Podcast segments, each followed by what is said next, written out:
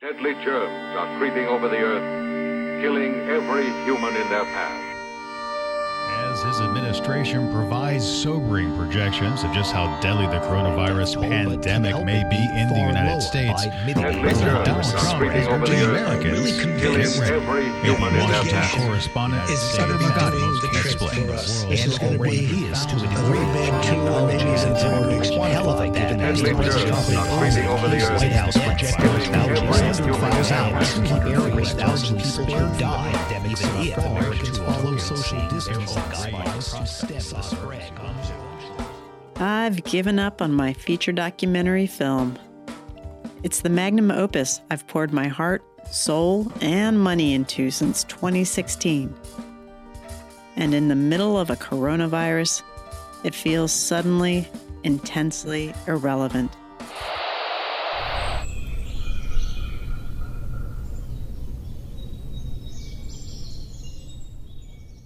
And the film was almost done. It was a tight 90 minute edit. It would have been done by the 2020 elections. I guess I'm glad I got this far before I gave up. I guess I'm also glad this whole global pandemic thing is happening now and not like in the 1990s. Me, my family, we're okay. We're healthy. We haven't lost our jobs. Well, yet. Our food supply is secure. And it's spring in North Carolina.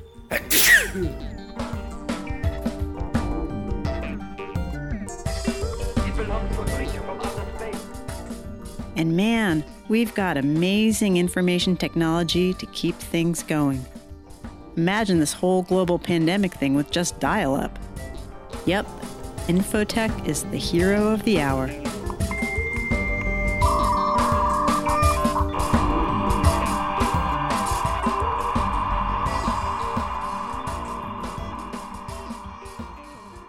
But let's think about Infotech in 2016, just four years ago. That's when I started working on the film. Half of the film was about Infotech, specifically malicious bots on social networks. A lot of researchers, policymakers, and industry leaders were sounding the alarms. Information technology, and social media in particular, was changing society in fundamental ways. We all could feel it, but it was just moving so fast. I mean, cat memes, am I right? oh, oh, the kitty is trying to play with the dress. Oh my gosh. Oh, I was like, no.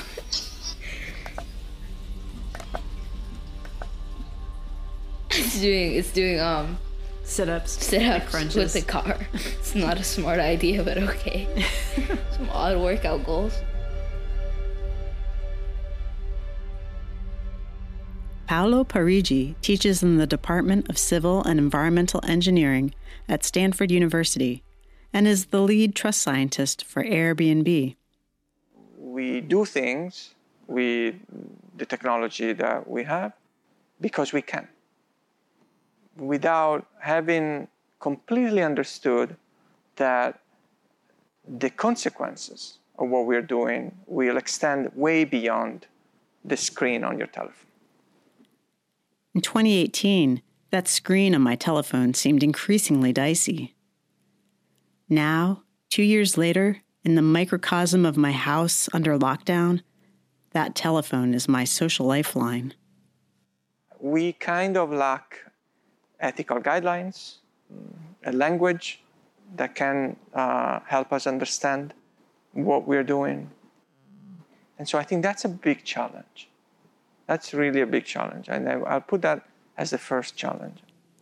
In January 2018, I conducted my very first interview with Dr. Samira Shaikh, Assistant Professor of Cognitive Science in the Department of Computer Science at my own institution, UNC Charlotte information has the capacity to change behaviors. It has the capacity to change attitudes and therefore change behaviors.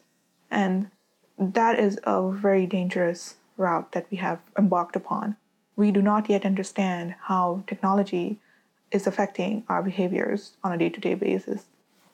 So, because we do not understand how technology affects behavior, that's where the danger comes from. We have to first understand it to be able to know why we are doing certain things, why humans are engaging in certain types of behaviors.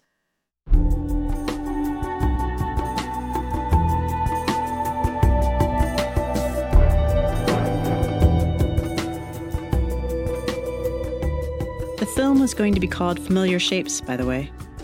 It was going to be about social bots, AI, and infotech. But it was also going to be about early modern witches and their diabolic familiars. It was going to be about cunning folk and magic, and how we still believe in magic today. Weird, I know, but I'll be connecting those dots over these next episodes. Because here's the dirty truth when I set out to make familiar shapes, I wasn't trying to be journalistic. I had a goal.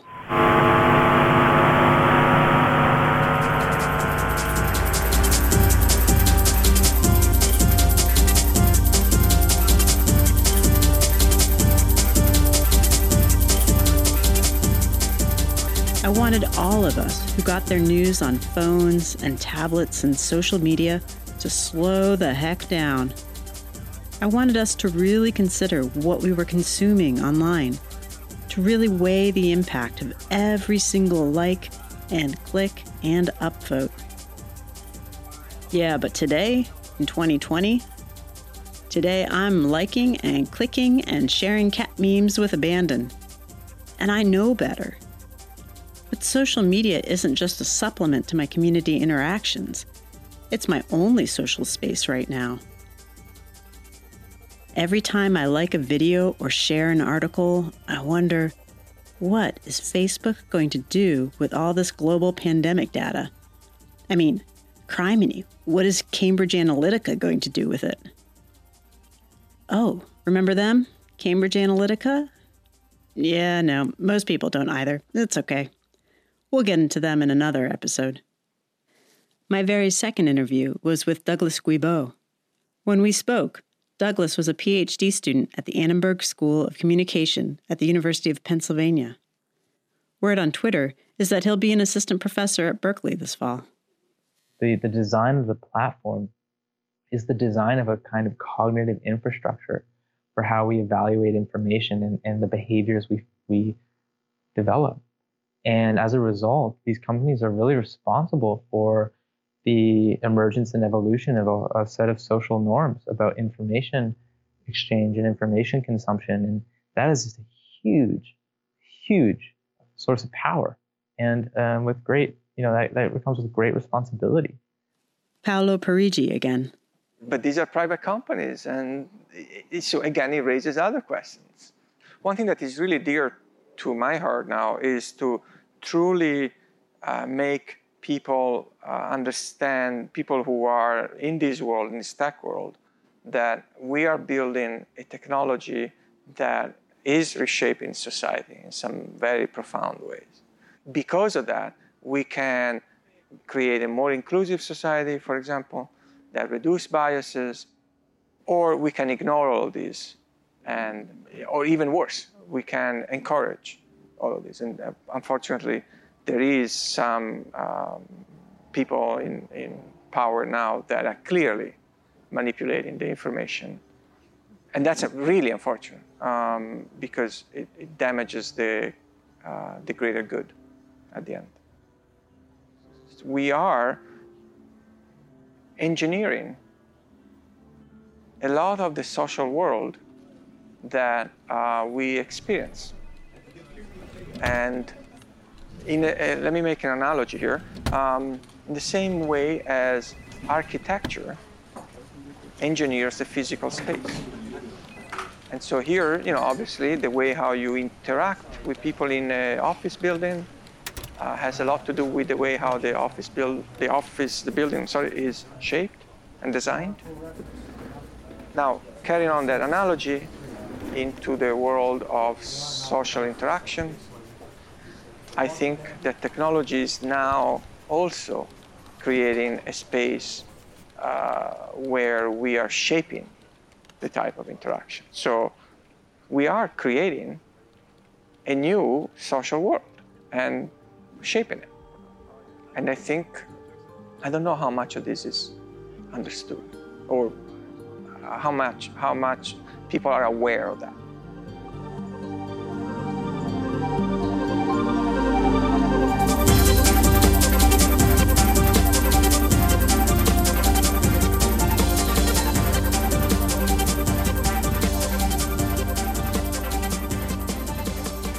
Okay, enough tech fear mongering for a second. That's one reason I gave up on the film, actually. Online spaces were so different in 2018, even if human behavior is still the same in 2020. But COVID 19 makes the context of social spaces totally different.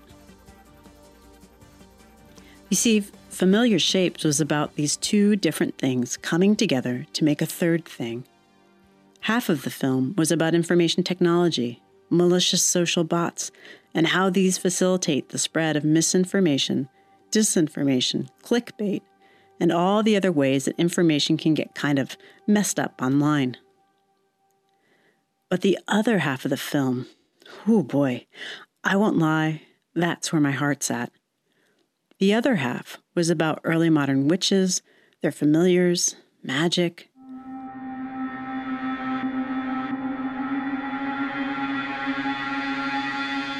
but it was also about how the movable type press shaped and reshaped the idea of the witch. How the press in the 1600s was a lot like social media today. Like a lot of kids, I was fascinated by witches and magic and those Time Life books about the occult. And, like a lot of kids, I learned that early modern witch trials happened because of moldy psychedelic bread and random bouts of mass hysteria.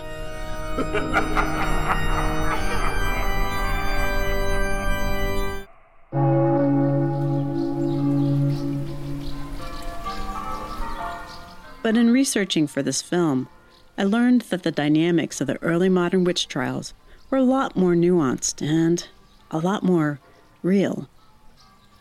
1620 or 2020 the mechanisms that led to the early modern witch trials are still very much with us today. As Mark Twain supposedly said, history doesn't repeat itself, but it does rhyme.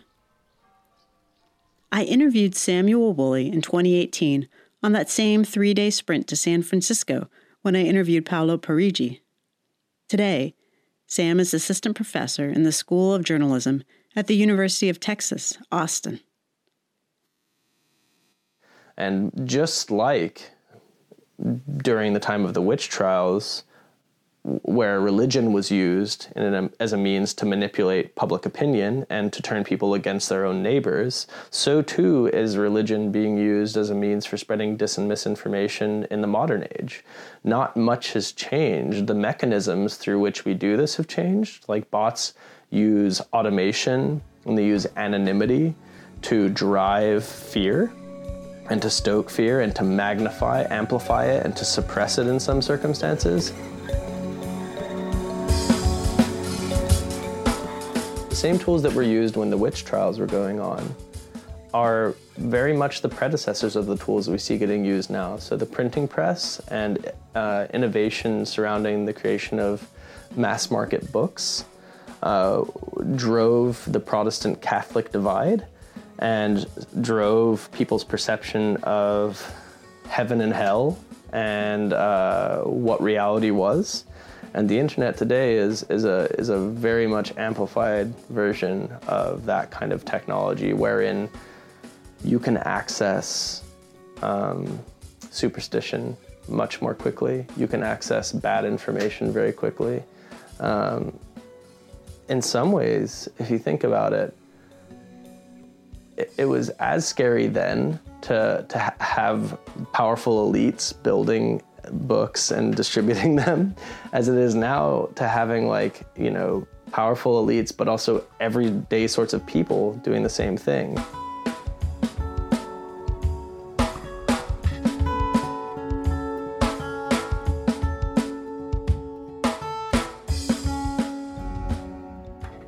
See, My film wasn't really about fake news or real news. It was about who is spreading ideas, how, and why. New information technologies are always used and abused to leverage power. The trope, if it bleeds, it leads, was as true then as it is today. The problem is, sensational information can have very real effects on people's lives, and misinformation can kill. This happened during the early modern witch trials. It happened in 2017 to the Rohingya in Myanmar and there's certainly pockets of misinformation about coronavirus today. Information has power, and misinformation has consequences.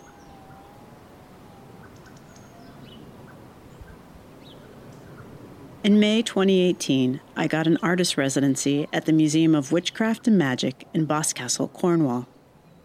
My last week there, I rented a car and drove a sort of giant sloppy loop around London to interview historians for the film. Marion Gibson is professor of Renaissance and magical literatures at the University of Exeter. The history of witchcraft is really relevant to us today. People are still being accused of witchcraft in the wider world around us. If it's not happening in our countries, it's certainly happening in other countries. So that's important. But beyond that, I think that, that the, the impulses that prompted witchcraft prosecution really haven't gone away. There is still a desire to scapegoat other people and blame them for our troubles, whether that's, that's immigrants or women or people in a different political party from us. There's still that desire to attack other people for no particularly good reason. And there's still a sense that there is evil in the world, which there most certainly is. But how to locate it, how, how to embody it, what you do when you believe something is evil. One of the things you might do is incarnate in another human being and try to get rid of them for those reasons. So, this is a really important theme in today's society, and you will see politicians very regularly accusing each other of witch hunting. That isn't an accident. Um, whether or not we believe the people being hunted are, in fact, the victims or the, the oppressors is kind of irrelevant. The fact that the word still exists in political discourse tells us how relevant witchcraft is today.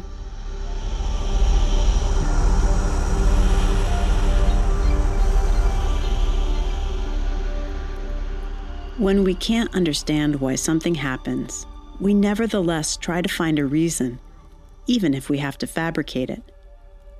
I see this with COVID 19 conspiracy theories, from the political to the economic to the racial and they're all founded on fear fear and the desire to put something under our control.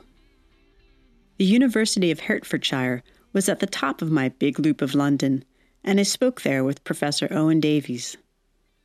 Uh, and I'm someone who really believes that that it's innate. A lot of these fears, notions, magical thinking is part of the human condition. And if the environmental or social circumstances arise whereby people start accusing witches again, I think it could happen, whether it's in catastrophic environmental change and human depletion or whatever it is, you know, and we see scapegoating as a fundamental part of the human condition. So, you know, the idea that we've moved beyond, I think, is, is, is really problematic, both for understanding the past, but also for how we view our own contemporary society. Marion Gibson again. You see so many horrible stories from the past about witches being persecuted, and then after a bit, you realise this is also happening in societies around the world now. And you get to thinking nothing changes. And, and it, it undoubtedly change is possible because some societies have stopped persecuting witches. But the exact mechanisms of those changes are opaque and they took hundreds of years to work themselves through. And all of this is rather sad and makes me a little bit sad about the human need to persecute. It'd be nice to think that wasn't always happening. I can't think of any examples where it isn't, though.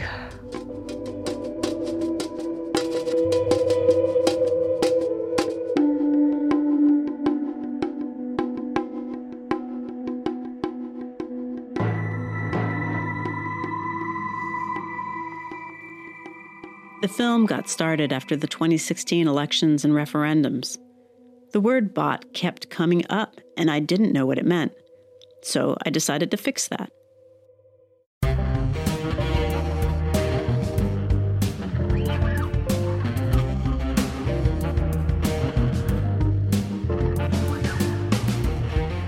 Learned that these little pieces of automated software were just sort of dancing around on social media. They were mostly pretty simple, mostly helpful, tweeting the weather, that sort of thing. But it was easy to make these little software robots do things that were kind of mm, ethically sketchy. Liking all of a celebrity's posts, for example. Not terrible, but definitely not honest.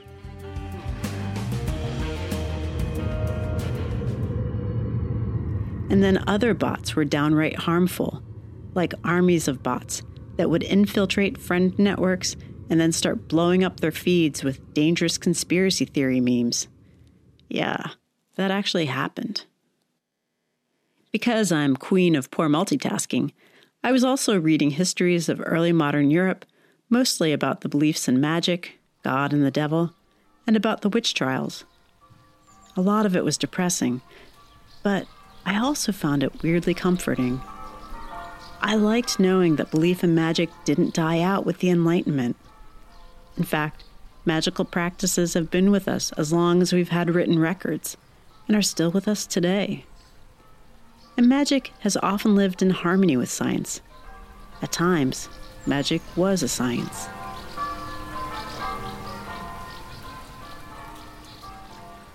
And then I started seeing this odd little poetic parallel between the malicious bot and the witch's familiar.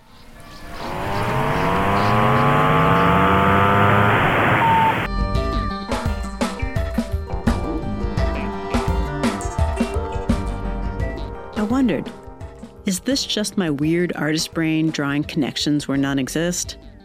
Or is there something actually there? So I started calling up researchers all over the world historians, computer scientists, sociologists, ethnographers, philosophers, communications technologists, and on and on and on. And I said to each one of them, hey, so I see this parallel between a bot and a witch's familiar. like crazy, I know. But what do you think?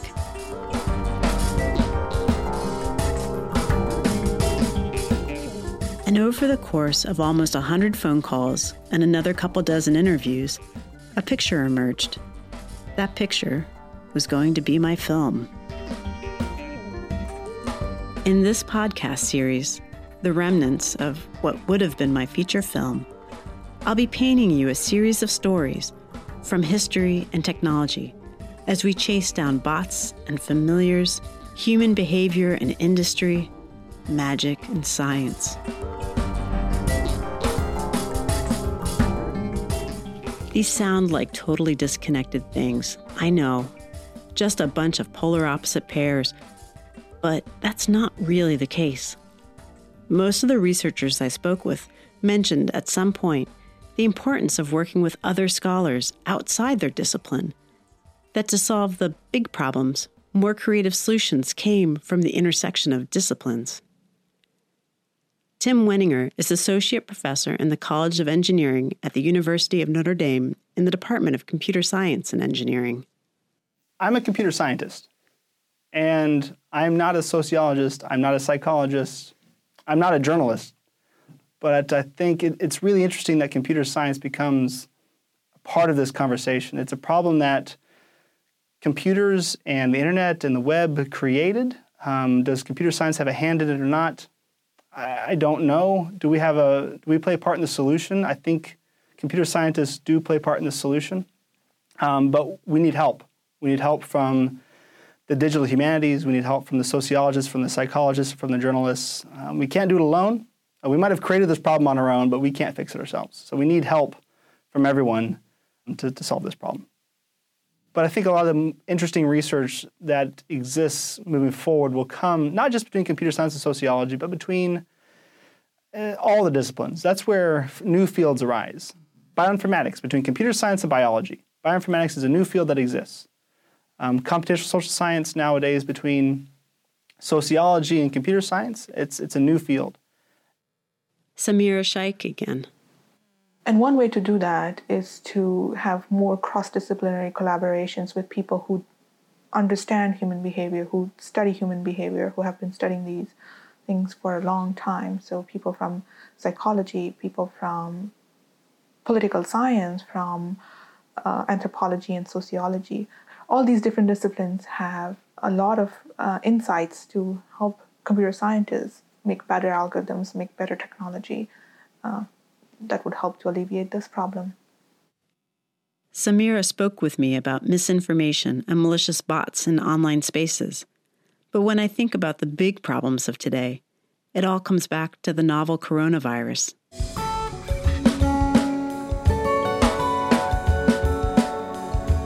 Yet, because of the information technologies I have at my disposal, I can still do my job online.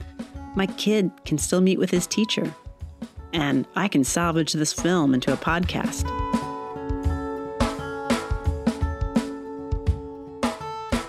I know humans can do devastating things with new technologies, but they can also be incredibly kind, caring, even altruistic.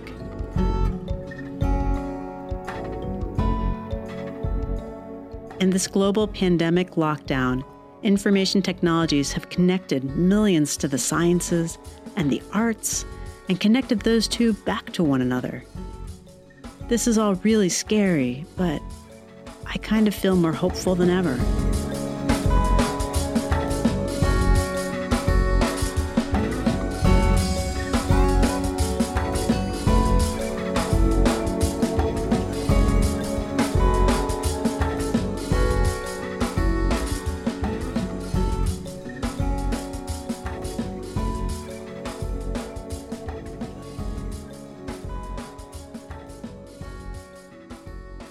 In the next episode of Familiar Shapes, we'll meet one of my favorite bots gone wrong, a cunning man accused of witchcraft, and take a crash course in the history of information technologies. This is Heather Freeman. Thanks for listening. Until next time, be safe and well.